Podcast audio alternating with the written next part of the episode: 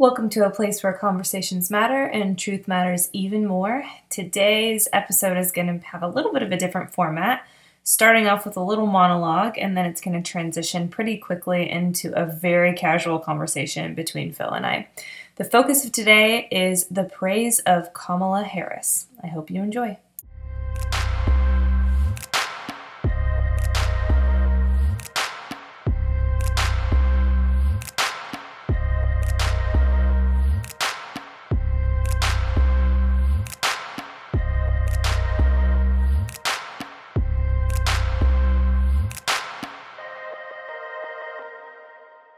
As professing Christian acquaintances of mine celebrate the inauguration of a black female vice president, I'm reminded of a compliment I was recently paid. Although I am too easily affected by words of praise sent my way, this left me with a slightly bitter taste in my mouth. It went something like this I'm so glad we have you teaching chemistry here. I'm glad there's a female representation now. Wow, that was touching. I had a grand total of 0% to do with the fact that I'm female. It's like being complimented on being 31. Imagine this, and no, this is not me, just a theoretical person. You just get out of your fifth year in graduate school. You have three newly published papers, graduated summa cum laude, have 2,000 hours of community service, and just got hired at your dream job. After a few months in the job, a coworker pulls you aside, slightly choked up, and says, I wanted you to know I'm glad there's someone who's here and is in their early 30s. What would your response be? Uh, wow, yeah, I guess, uh, you're welcome? It's a ridiculously empty and meaningless compliment. It speaks nothing to the talent, hard work, or character of the person. It reduces the person down to merely their immutable characteristics, which God should be celebrated for, not them. That's only part of the problem with identity politics. And make no mistake, all sides play a part in this. But Christian, you should not. 1 Samuel 16:7 is a good reminder of that. After God rejects Saul as king over Israel for his disobedience, God sends Samuel to Jesse, the Bethlehemite. The Lord says to Samuel, Do not look on his appearance or on the height of his stature, because I have rejected him. For the Lord sees not as man sees. Man looks on the outward appearance, but the Lord looks on the heart. I could just stop here. However, that passage has been available to us for thousands of years, and yet we still have churches and individual believers celebrating the outward appearance. I can already hear at least one of the rebuttals. I'm not celebrating Kamala's blackness. I'm celebrating that we finally have black representation. My response No, you're not. If you're celebrating black representation, then you would have been celebrating our Black Supreme Court Justice Thomas, our former Black HHS Secretary Carson, our former Black female Secretary of State Rice, our former Black Secretary of State Powell, and you didn't, and you're not, because they don't fit the blackness you want them to purvey. In a sense, they aren't the right black. Or perhaps you think you should celebrate Kamala Harris because she's a woman. Then let me ask you what is a woman? Because in Kamala's world, anyone who identifies as a woman is a woman, which means a woman is nothing. It's meaningless. Its definition is vague and diffuse. So you are celebrating a meaningless identifier that anyone or no one could have. So I'm officially confused. What are you celebrating? Over and over, I heard from progressives who identified as Christians how could you support someone like Trump? He has such terrible character. What's your definition of character, progressive? Is it how someone presents on TV? Or maybe it's how the media presents them? Or is it what they write in a book? How would you compare the character of Donald Trump to Kamala Harris? If you easily answered, there's no comparison. Kamala is like pure refined gold compared to Trump's mercurious and riddled past. Maybe you could defend these little details from your golden girl. Kamala Harris slept with and dated a married, separated man, former San Francisco Mayor Willie Brown, when she was 29 and he was 60. She was appointed by Brown to her two well paying state commissions, and Brown helped her in her first race for district attorney in San Francisco. She withheld exculpatory evidence against the accused as district attorney and held people past their parole for cheap labor. She colluded with Planned Parenthood as DA, who was and is a donor to her political campaigns, to punish Center for Medical Progress's undercover reporting on Planned Parenthood's fetal tissue harvesting and research programs. If you're going to think biblically, then she needs to be held to the same standard as the loathed former President Donald Trump. Partiality is a sin. James 2 1 through 13. Unequal weights and measures are sinful. Proverbs 20 23 and 11 1. If you think your motivations are honorable because her policies give preference to the poor, then you need to read Exodus 23 3. I implore you to cease from word search Christianity. Stop using the Bible as a proof text for your perception of justice and goodness. Get good Bible teaching. Join a church that exposits God's word. Define your words. Be perfect as the Lord is perfect. Until we all attain to the unity of the faith and of the knowledge of the Son of God, to mature manhood, to the measure of the stature of the fullness of Christ, so that we may no longer be children tossed to and fro from every wind of doctrine, by human cunning, by craftiness and deceitful schemes. In love, Danae.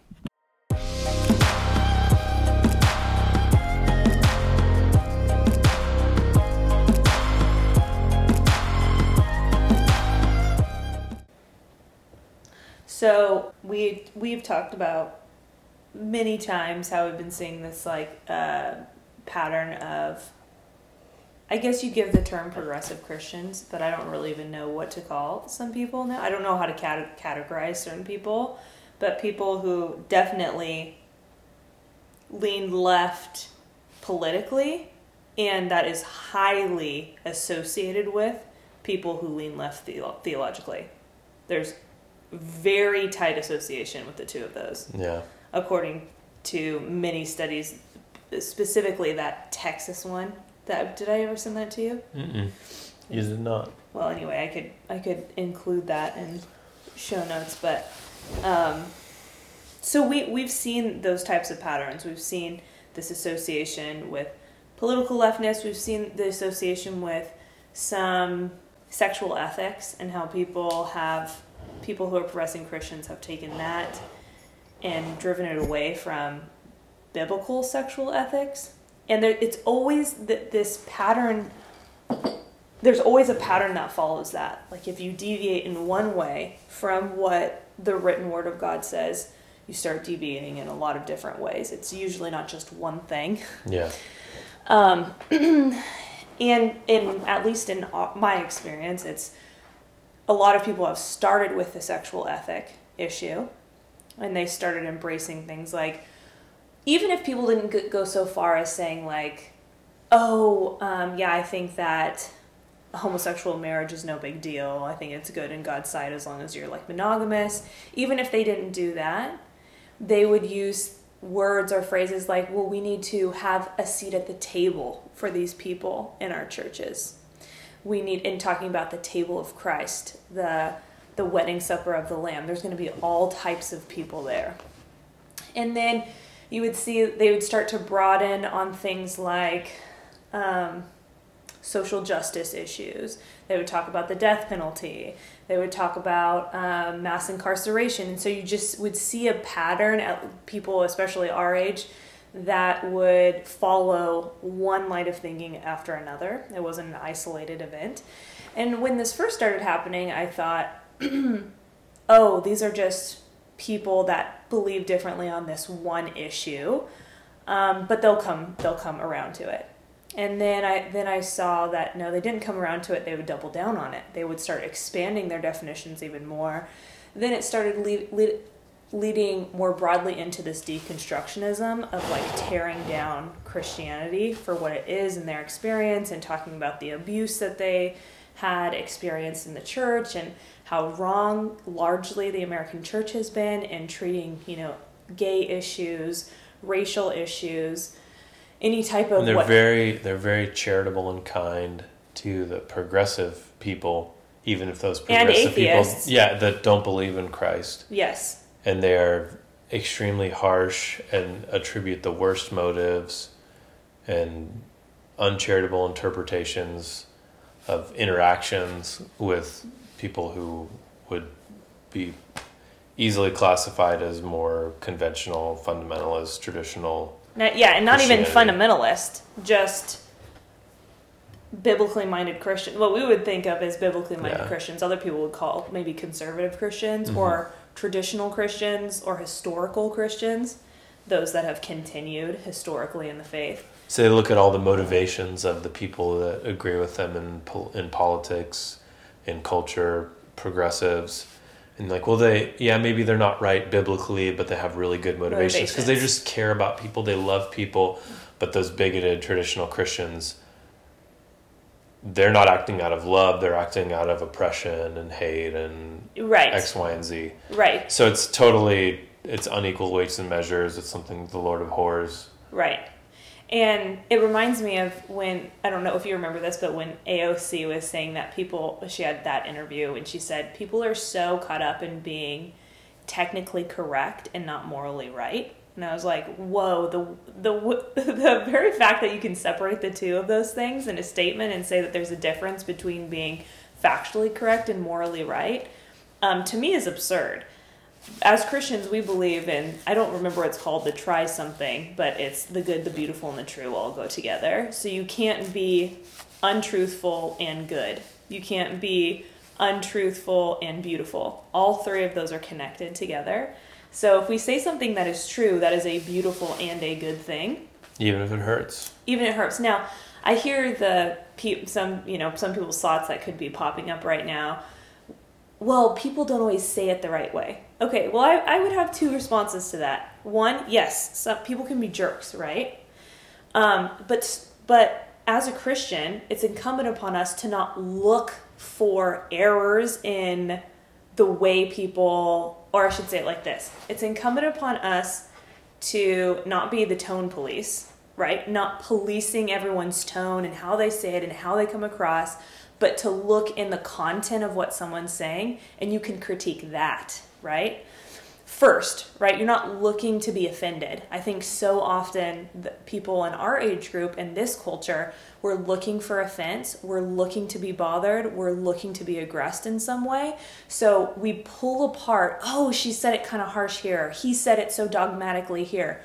When in God's word is being dogmatic or being sharp every sinful thing, now, if you're starting to read into, and people start to read into the motivations of people's heart too, right? which is really a really interesting thing to do. But I think it's another attempt at people looking to be aggressed and looking to be grieved by something. And so, um, like we've said before, so one thing is, yeah, people can be jerks about stuff. Why don't you just tell them, hey, this sounded like a like a rude thing to say or a rude way to say it, and correct them in that if you want but I think. But you don't get permission to throw out what they said. The content. Yeah, people yeah. throw out the content of what people say so quickly because I think primarily people find content to be offensive more than anything else. And they look into the tone of how people say it as, as an, an excuse. excuse.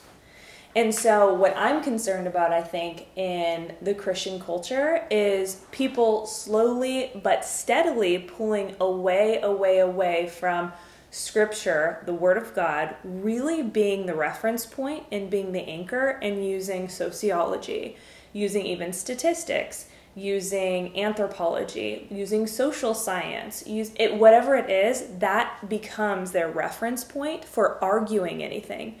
And so that brings up this current, what would you say, epic of the praise of Kamala Harris, right? Kamala has been praised in the media. She's Kamala. Kamala. Okay, sorry, Kamala. Kamala Harris. I'm pretty Harris. sure that's how it's pronounced.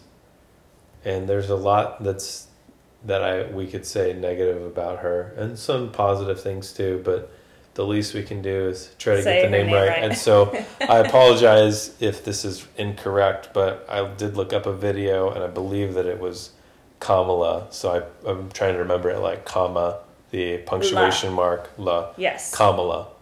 Okay. Not so Kamala, not Camilla, Carmela, I know it's whatever. Not, I know it's not Camilla for sure. Kamala. I forgot what so someone else called her. It was really bad. It was a botched name. But anyway, there's definitely this current wave of celebration that is happening in response to Kamala being the new vice president. Now, yes, it's in the media, right? Yes, it's in all the like the New York Times has something like every day about her. Yes, it's in the Washington Post. Yes, it's here. Yes, it's there. But what I'm concerned about is it seems like so many of these progressive Christians are sounding boards for the New York Times and the Washington Post. They basically adopted all this secular ideology and like put a couple Bible verses around it and they're like, "Oh, but it's really it's Christian and there's a there I have a Christian motivation for being excited about Kamala being the new vice president." But and this is this is the same as that new Georgia senator uh not Ossoff. What's the other one? Warnock. Warnock. The whole like all I saw my acquaintance any acquaintances or like those who leaned left politically and and um, identified as Christians, even like Lecrae, what I would see them praise was legitimately the fact that they were black, and for Kamala that she was black and female, and I could not figure out what their biblical reason because what their biblical reason for that was. And the reason I say that is because okay, you say you're a Christian so you do something that I think doesn't match up biblically. So what I'm looking for is okay, what's your biblical reason for this? Right? Because as a Christian, like I've stated before, I want to believe what's good in you. I want to believe the best in you. I want to give you deference. I want to um, assume that you have a reason before assuming that you don't. So, in order to follow through with that, I usually ask people, What's your reason for this? So I remember having a, a specific conversation. This was actually about Warnock, but it's in the same line of thinking. Um, I said, "What what is your reason for celebrating Warnock after very credible allegations from I think his current wife or ex-wife, whatever, that he was abusing her? I mean, this is current, mm-hmm. like thirty years ago, abusive, and that he covered up child sexual abuse scandals from his own uh, camp that he was like I don't know if he was he's the owner of. He's like whatever. the director, director. of a, a, summer camp or a, a children's camp or something. And guaranteed, if that was going on with Donald Trump at the time, we, and I said something about how glad I was that Donald Trump won, you know, let's say the 2016 presidency, you know, if we went back in four years, five years, yeah, four years, um, I would be strung alive for that. Yeah. By by progressive Christians. Well, there's a there's a even more um, close parallel. Well, the, can I the, tell you what she said? Yeah, yeah. And then okay. I want to hear your parallel. So she said, "Oh, I'm excited because there's finally like black representation that, you know, young black men after all these years of, you know, persecution and oppression, there's a black man in power that these younger black men can look up to." And I was like, "What are they looking up to?" The fact that he's black? Like what do you want them to grow up like him?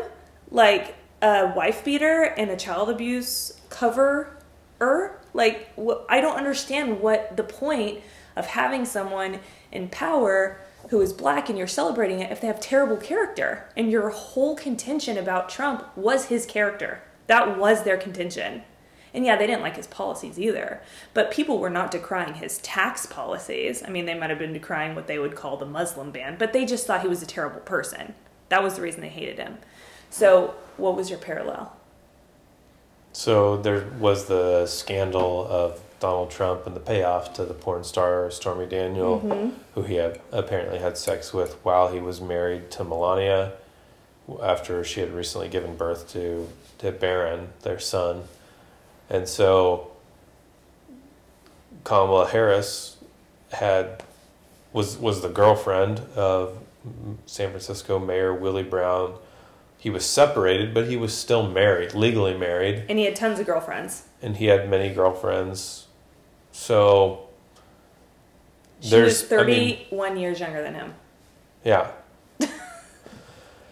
So people look at Trump and like, oh, he's a he's a bad person because he has this trophy wife because he's cycled through all these women, women that are younger than him, the way that he talks about women, and here you have Kamala Harris, who's participated in the same kind of system of power, of disparate disparate levels of power or influence between a high status man and a, a lower status but younger woman who's using her beauty and her her whatever her intellect whatever she has in order to win power and status and, and gain influence and further herself through it. It's just a it's a total mess. It's a very messy situation. And so i think as christians we can look at both of them and say that they're not exactly parallel in every way but there are similarities and we need to not treat those two situations unfairly. Yeah. We we shouldn't give deference to some people because they kind of agree with our political or emotional or temperamental sensibilities while just taking a giant dump on the people that we don't agree with. Right. And not treating them the same way. If you're going to be charitable and understanding and make excuses for one party that's involved in some kind of a sin or negative behavior, something that's questionable. But on the other side of the aisle, politically, you're going to take that person and assume the worst about them and use it as a, a giant hammer to beat them down. That's not that's not something that's honorable. No. And I think what's really bothersome or troublesome to my mind is the fact that they think praising her blackness is a good thing. That is sinful to praise someone or to elevate someone based on their race. That is ethnic hatred of everyone who is not that race. If you are elevating one person because of their race. And I think we've been, and I don't know if you agree with me in this, but I think we've been so preconditioned to, at this point, see anything that is not racist against black people. So anything any type of what, what is actual real racism any type of racism that isn't racism against black people as esteemed that's virtuous. We should be elevating black people. We should be elevating darker skinned people and quieting down the people who are lighter skinned it doesn't and and this is where it gets into thinking like a christian and not thinking like a psychologist not thinking like a philosopher not thinking like thinking like a biblically minded christian. You are in sin if you elevate someone based on their race. That's it. End of discussion. Ephesians 2 says that christ has abolished that dividing wall of hostility between jews and gentiles right? And they jews hated gentiles Probably more than the Gentiles even hated the Jews, right? Maybe not. I don't know. But I know the Jews hated the Gentiles. And he said, We've abol- Christ has abolished the dividing wall of hostility, making instead of two man, one new man in, in place of the two. So making peace. Christ has already done that, right? This is now a broader discussion on this whole, you know, racial justice issue. But Christ has already done that. You are now distracting from what Christ did and what he does to sinners by giving them hearts of flesh and by unifying all colors and ethnic groups of people into one man in him. And now you are purposely distinguishing on the basis of race. I mean, and a, a common argument against that is, and you've heard me talk about this no, no, no, no, I'm just glad we have representation. No, you're not, because you would care about her character. You yeah. would say something about her character, about what she is given, what she's showing to women, what she's showing to children, what she's, what she is, um, how she is a role model to anybody.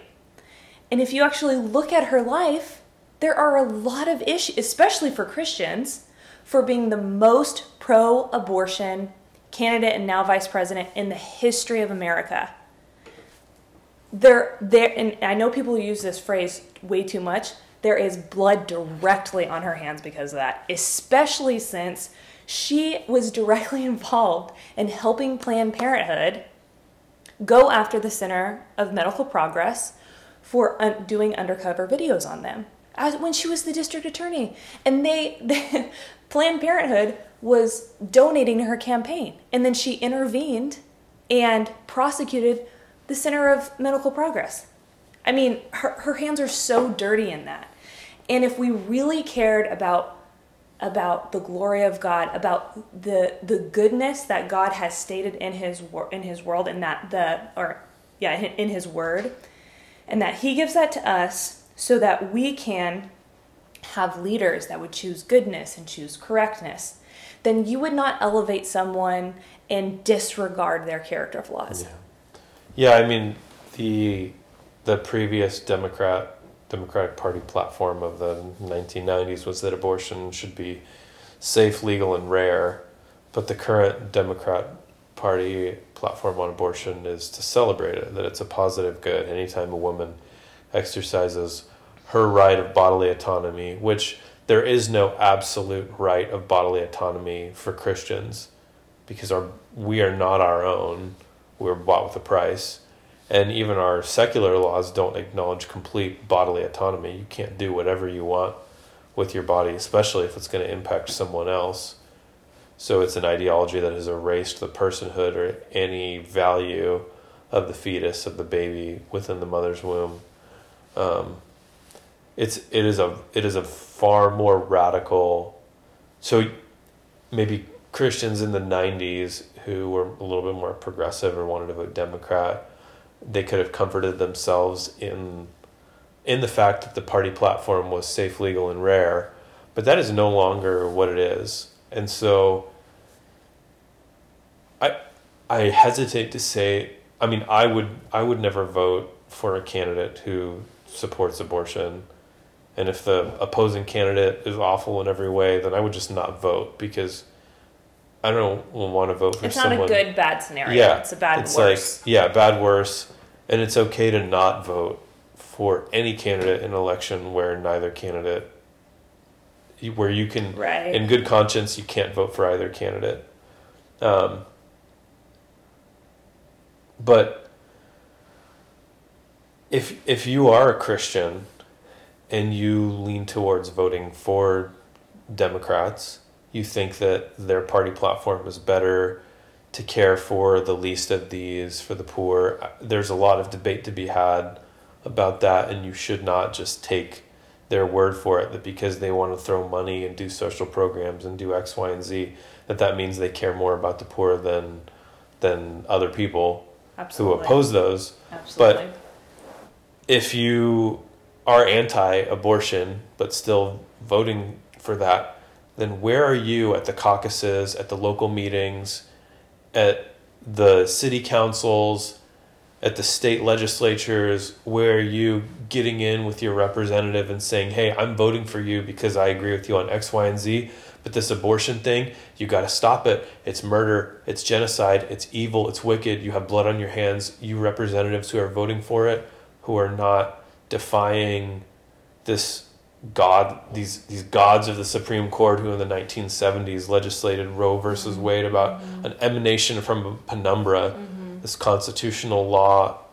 Uh, not, I, I mean, I'm not a lawyer, but from what I understand, it's not a good decision. I think pretty much any Supreme Court justice, even Ruth Bader Ginsburg, agreed that it was a terrible decision. Yeah, they might have agreed with the result because they like the the policy or the the the consequences of it, but from a legal scholarship point, it was not well decided. So, okay, whatever. You know, you want to vote Democrat because they're going to give money to social programs. Okay, but what what is the what is the cancer inside that party? And it's the cancer of the culture of death towards unborn babies. And if you're a Christian and you're supporting the party, you're electing candidates from that, and you're kind of on the fence, you got to do something. You look at someone like Joe Biden who says he's a he's a devout, devout Catholic, Catholic because he goes to he goes to mass or something like that. The Catholic Church is very clear on its teachings regarding pro life, um, and it's it's clear in a lot of other instances too. But he could say he says that he's I, I don't know if he, he says this or not. I I've heard other Democrat politicians say, well, I'm personally against it, but you know, it's my constituents and I'm a representative. Well, okay, you, so your constituents who elected you are for this policy. You're against it personally. You're a statesman. You're supposed to be a man. You have influence. Use your influence, your intellect, your time, your talents to advocate for what you believe is morally right and convince your constituents that they're wrong. Don't just hide behind that as a veil as a way to maintain power. Mm-hmm. It's disgusting. Mm-hmm. How could how could you believe that some that a policy that you're forwarding is morally repugnant, and yet do it and hide behind what your constituents want? It's cowardice. Mm-hmm convince them that they're wrong. And th- I mean, and this is obviously on both sides. We we've I mean, the Republic, Republicans held the presidency and Congress for a while at one point and did nothing about Planned Parenthood. Nothing. So we're lacking in statesmen on like oh, yeah. definitely oh, on they're cowards. sides. They're complete cowards. Um, uh, most of them, I would say, the vast majority of them are complete cowards. But we're talking about our normal everyday people that we have conversations with that profess they're believers. What are we doing about that? Because they so many people lump in abortion as like well it's just like a you know it's a it's just another issue no it's not another issue it is the issue it's sixty it is, million. yes children have been killed 60 million what, i mean okay so 60 million. It's, it's flashing at you. Um it's an, it's an absolute genocide. It's going back to and it's a genocide against black people. Yes exactly. Uh-huh. And people use the guise of oh well they're you know they they don't have enough money and but oh you think that's going to help them to be like oh just kill your kid. I mean it's just such an insane cop out you know it's such a cheap insane cop out there is there is no criteria applied to abortion that could not equally be applied to a living outside the womb person and used to justify their murder right never so our our hope, I, and I know a lot of people who would listen to this are probably people who agree with us. I mean, that's just kind of how it happens, how it yeah. works. But if there's anybody, anybody at all, that's even thinking differently on this, I just plead with you to read your Bible and go to a church that exposits God's word. Stop going to churches that just give you a topic about quote how to be a Goliath or how no to, they're not teaching them how to how be a Goliath how, how to, to slay a Goliath. Oh sorry. Yeah. How to slay Goliath how to be a Daniel in the face of the lions you know stuff I mean just stuff like that where it's like everything is focused on you the Bible isn't focused on you the Bible is focused on God and his glory and his story and what he did and who Christ is so if you're going to a church where every topic is about what God thinks about you, the ch- if the, even the songs you're singing are all about how God thinks about you, which have their merit, right? But if that's all it's that it's about, there's a drastic imbalance there, and I think it's unbiblical. Especially to only think and only have sermons where it's based on you. I think some people that mostly agree with us but have like some differences. We have, you know, some friends where we have this these conversations about woke Christianity, about progressivism, etc. I know some people that um, I really respect who I know voted for Biden. I cannot get on board with that. I can't agree with that. I didn't know if I was going to vote. I didn't vote for Trump in 2016, and I was really on the fence for 2020.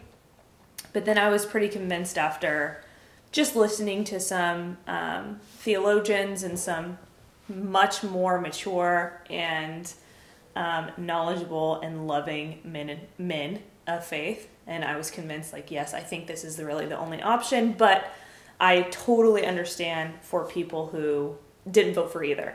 I couldn't get on the Biden train though, and um, but I remember one of the conversations with people that think mostly like us in terms of you know biblical orthodoxy, but have some some disagreements. Their their main argument in regards to you know praising Kamala or voting for Biden and Kamala is the racial justice issue, right? Mm-hmm. So, what are we going to do to rectify these issues? And so, we had some, I think we mostly had some fundamental disagreements about. Um, about certain situations, certain shootings that happen where they would say this is unjust and that you know why would they kill this person and i say it doesn't look like it's unjust to me i think the deeper issue is human sin like we you you can't uh, we, we just had a disagreement on what actually went on. Yeah, I mean there wrong. are there are some of these shootings where the fact that it happened comes out, but very few details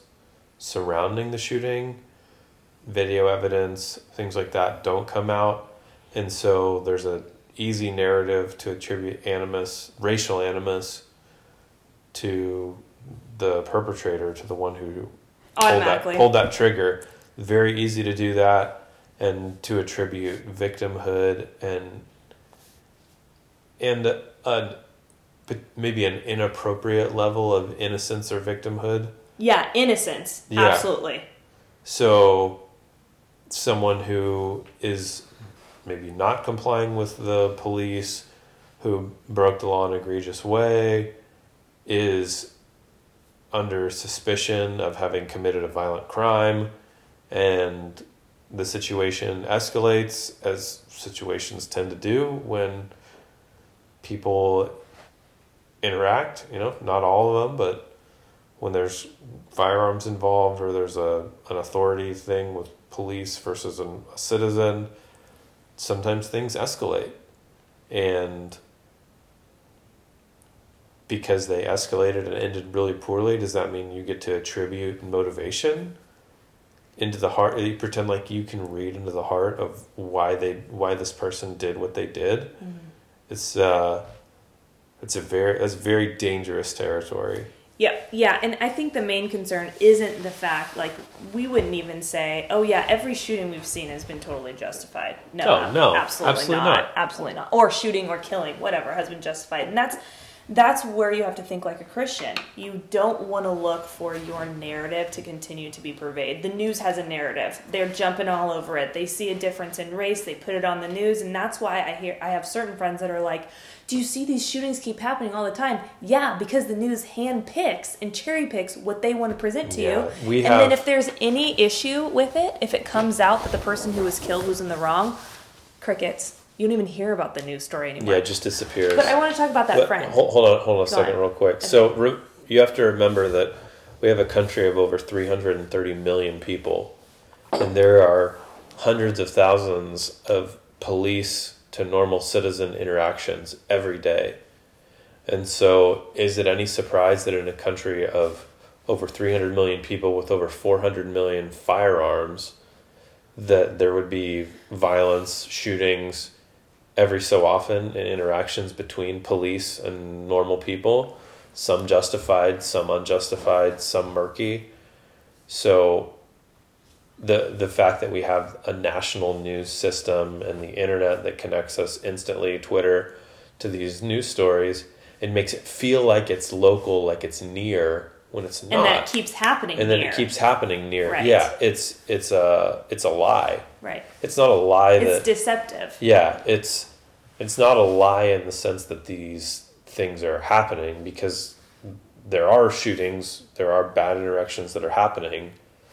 You can tell, you can say facts and and withhold other relevant facts right. and be deceiving create a, yes. a crafty narrative. So you know you can say yeah white cop shoots unarmed black man. But does that what if that black man was attacking the, the cop with his hands and trying to or was in a vehicle? Yeah. That's happened or, where it's like this man's unarmed but they've been in a vehicle like trying to run people over. Yeah. So it's like well they're unarmed. They didn't have anything. They didn't have a gun but they had a car. So it is deceptive. Yeah and the only way to stop them was to shoot at them or to run their vehicle off the road or you know to do something aggressive that yeah, it could result in harm to this person who hasn't technically been tried and found guilty in a court of law, but is doing something that is harmful. So that's something to remember every time you see the news story, the tweet, the narrative. Remember that we're drawing from a sample size of country of over 300 million people and into weight if you if you ask people on the street how many unarmed black men were shot by cops in a year they'll think it's in the hundreds or the thousands and it's in the it's in the teens or the 20s so this media narrative has drastically altered public perception of reality there was a recent article I was just put out that said, oh, but you know, it was over like five to ten years that said it was like 200 or something. In it was a year? NPR. No, it was over like a five year period. But um, anyway, there what there is. I mean, there is something to be said that you need you should look into the numbers yourself and see where these numbers are being. But it's so hard because yeah, and you when you talk giant- about you talk about a few hundred over a multi-year period in a country of 300 million plus people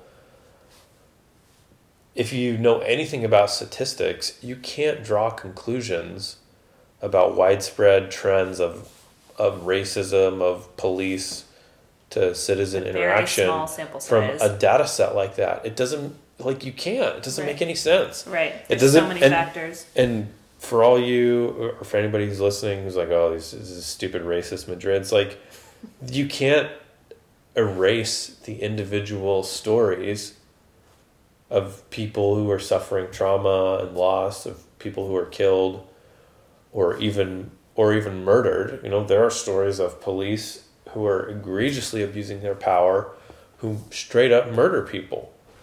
Um, this what we're saying is not the, the the intent of what we're saying is not to erase that it's to caution to extrapolate broad trends and formulate public policy based on such a tiny tiny number of And decept and the news. yeah and, and the media who's deceiving or, or people on twitter who are deceiving by saying a portion of the facts but leaving some out and so yeah they're not technically lying Mm-hmm. but in a court of law it's the truth the whole truth and nothing but the truth and so yeah well i said i said the truth but i didn't say the whole truth i, I didn't say anything that was a lie so i got two of the three right but in order to have true testimony that means something you have to have all three And I think Exodus 23 talks about going to, it could be wrong, in the specific reference, but going to a court of law. And if you are a witness to something and don't give an account, you're guilty. If you are a witness and give deference or give preference to the poor, you're also guilty. You are to be completely honest. It's really like the blindfolded, ju- the the Lady J. yeah, who's Lady blindfolded, J. has her hands out, doesn't see what you look like, doesn't just is being told ex- or putting weights in her hands, and she's measuring them, right? So um, my so uh, going back to the fact that there are people who mostly agree with us, but then we will disagree maybe on what specific situation is just or unjust. Number one. Number two, we could be disagreeing on the cause of all of these issues. A lot of what's really, really um, dangerous, I, and I, I will use that word even though it's overused. What's really dangerous for Christians is to all of a sudden assume a specific sin.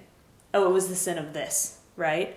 So anytime people see disparities now, especially, I mean, what's the spotlight is disparities within racial groups, which I don't even really buy into this idea of race, right? But anyway, people who look different, have darker skin and lighter skin, and automatically assume that's because of the sin of racism.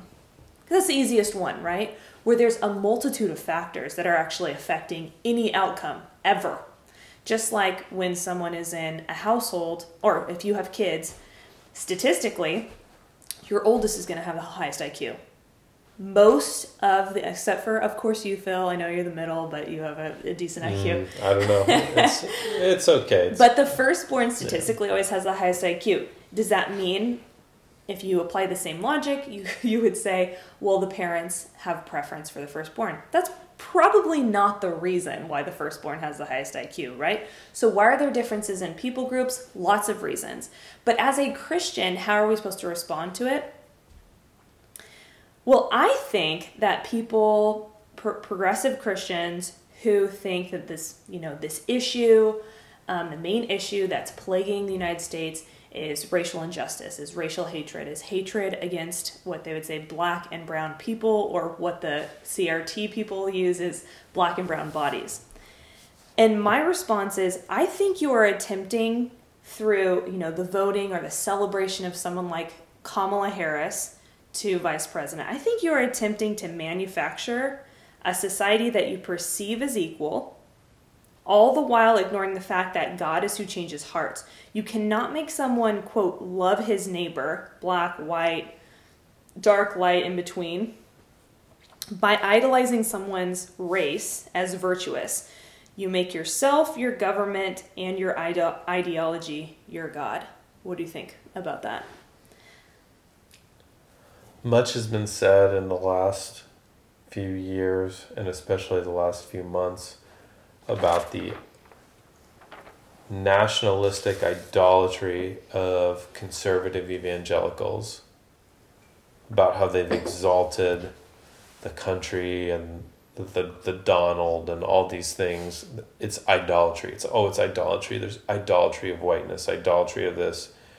And so one of the things that I've learned is whatever that I'm being accused of or that people similar to me are being accused of, just look at what the people accusing them are, are doing, and there's a good chance, almost certainly, they're doing the exact same thing that they accuse you of. So now, to be to be fair, they're they're I mean they're kind of roping us in with people who definitely exalt Trump as some like savior. They there is a cult. There cult is a cult of Trump, yeah. Of Trump for sure. But they're kind of grouping everyone into yeah. that same group. Because they're not willing to deal with conservatives, Christian conservatives with nuance and charity and kindness in the same way they are to deal with the abortionists, the BLM rioters or the abortionists mm-hmm. or you know X, Y, or Z. Mm-hmm. Yeah, I think I mean in principle, uh, overall, I agree with what you said.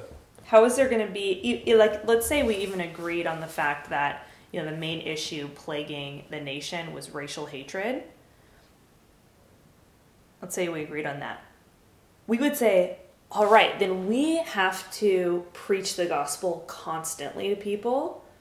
We need people to come to faith. The only way this is going to change is by God giving a new heart, right?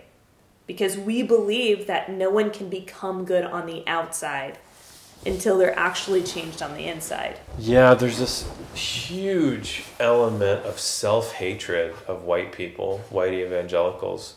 They hate themselves because of their whiteness, because of their privilege. They're confessing, they're weeping, they're going down on their knees in front of their black brothers and sisters and washing their feet.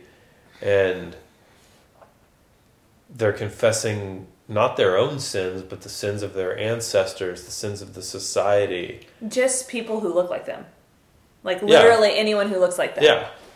Not what they did. And so and and they're dealing with intense crushing guilt. Guilt that Christians should not live with because we recognize that in Christ our sins have been forgiven. Right. Um Absolutely, yeah. It is a I, I have great pity for kind hearted, progressive Christians who are living under the crushing guilt of their their original sin of whiteness. Their perception of the original sin. Yeah, they yeah. I mean, we we don't believe in in it to the extent or even at all that that they believe in it. But I recognize that that is a that is a terrible place to be and so trying to understand that you can if, if you if you look at it from that perspective if some of the the excesses some of the weirdness some of the un, unfairness and how they deal with people who disagree with them politically or socially it starts to make more sense right they, they've humiliated to, them into feeling bad. Yeah. And I think it's really humiliation. I don't think a lot of people are convicted. They're not convicted by the Holy Spirit over their whiteness. They are humiliated to the point that they feel like they're mm. convicted. And it's interesting because from some of the um, social and political commentary I've listened to about Marxism and how Marxist movements grew and exploded in the 20th century, that was a big part. The, the idea of humiliating your opponents mm. is a big part of how Marxists gained power. Right. And so I see obvious parallels within this movement of, of progressivism, progressive Christians who are pursuing racial justice. They are they are living in abject humiliation, mm-hmm. and they're it's it's insane. I mean, it's it's crazy. So if you try to do everything right and be so kind and elevate black voices and you're and you're doing X Y Z and ABC, then you can get accused of trying to be a good white, trying to to do and earn the absolution. Like you in in this ideology to some extent you can never really overcome the original sin of no. your whiteness and your privilege and your power. Um, and they'll accuse you there, there's this idea of interest convergence where well yeah these white people who are trying to elevate black people or or help them out or you know they feel guilty. Well they're just doing it for their own self-interest. There's no winning so you, you can't win there and if you if you don't do it well yeah you're a terrible racist you know mm-hmm. if you don't celebrate kamala harris as the vice president of the united states mm-hmm. it's not because you disagree with her policies or you have suspicions about her past in how she you know she seems to be a cynical politician she there's some questions about how, how she may or may not have used her sexuality to gain influence and power early on in her career. The things she did as Attorney General in California, prosecuting uh, in favor of Planned Parenthood, who was donating to her campaign, or keeping people in prison past when they could have been paroled so that they could be fighting wildfires in California for extremely low wages. You know,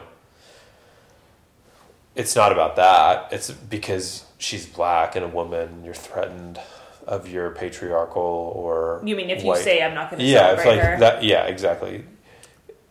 It's because they attribute this motive to you without having any idea without asking you questions. Yeah I know. It sucks. It's yeah it just it sucks. Oh woe woe are us. We're such victims.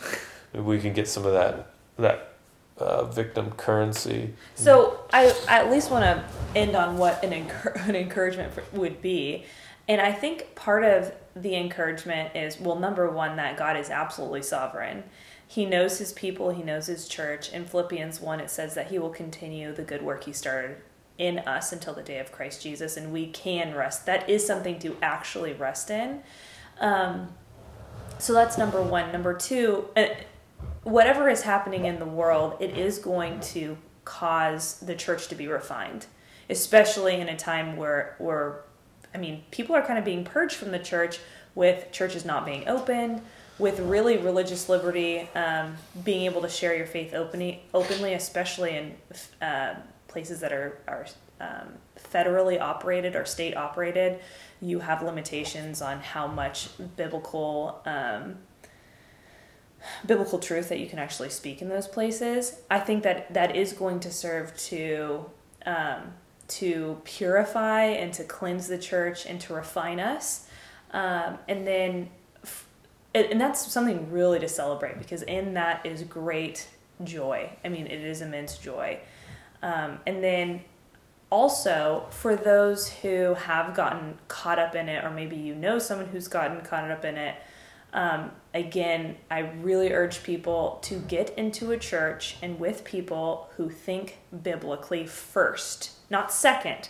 They don't use the, the Bible as a proof text, they don't use it as a way to explain their motivations or reasons for doing stuff. They're actually initially motivated by the Bible to think objectively, to think truthfully, to not show partiality.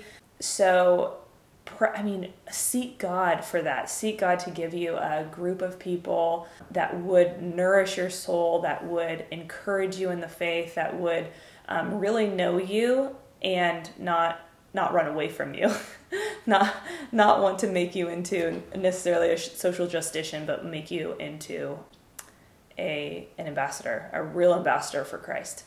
What do you What are your yeah, thoughts? Yeah, and and remember that identity politics, that critical race theory, the intersectionality, these are not transformative forces. No, only the gospel the is. The gospel, the righteousness of God through faith in Jesus Christ to all who believe without distinction, because all have sinned and have fallen short of the glory of Christ, the glory of God can be justified freely by grace through the redemption that is in Christ Jesus. Mm-hmm. And when that happens, there is no condemnation for those who are in Christ Jesus. Mm-hmm. We're being renewed by the transforming of our mind. And so, someone who is hateful to God, who hates the things of God, who hates the hates the biblical worldview, who subscribe, uh, you know, subscribes to a a collectivist, Marxist, CRT, you know, whatever whatever ideology it is, someone like that can be miraculously saved mm-hmm. by God mm-hmm.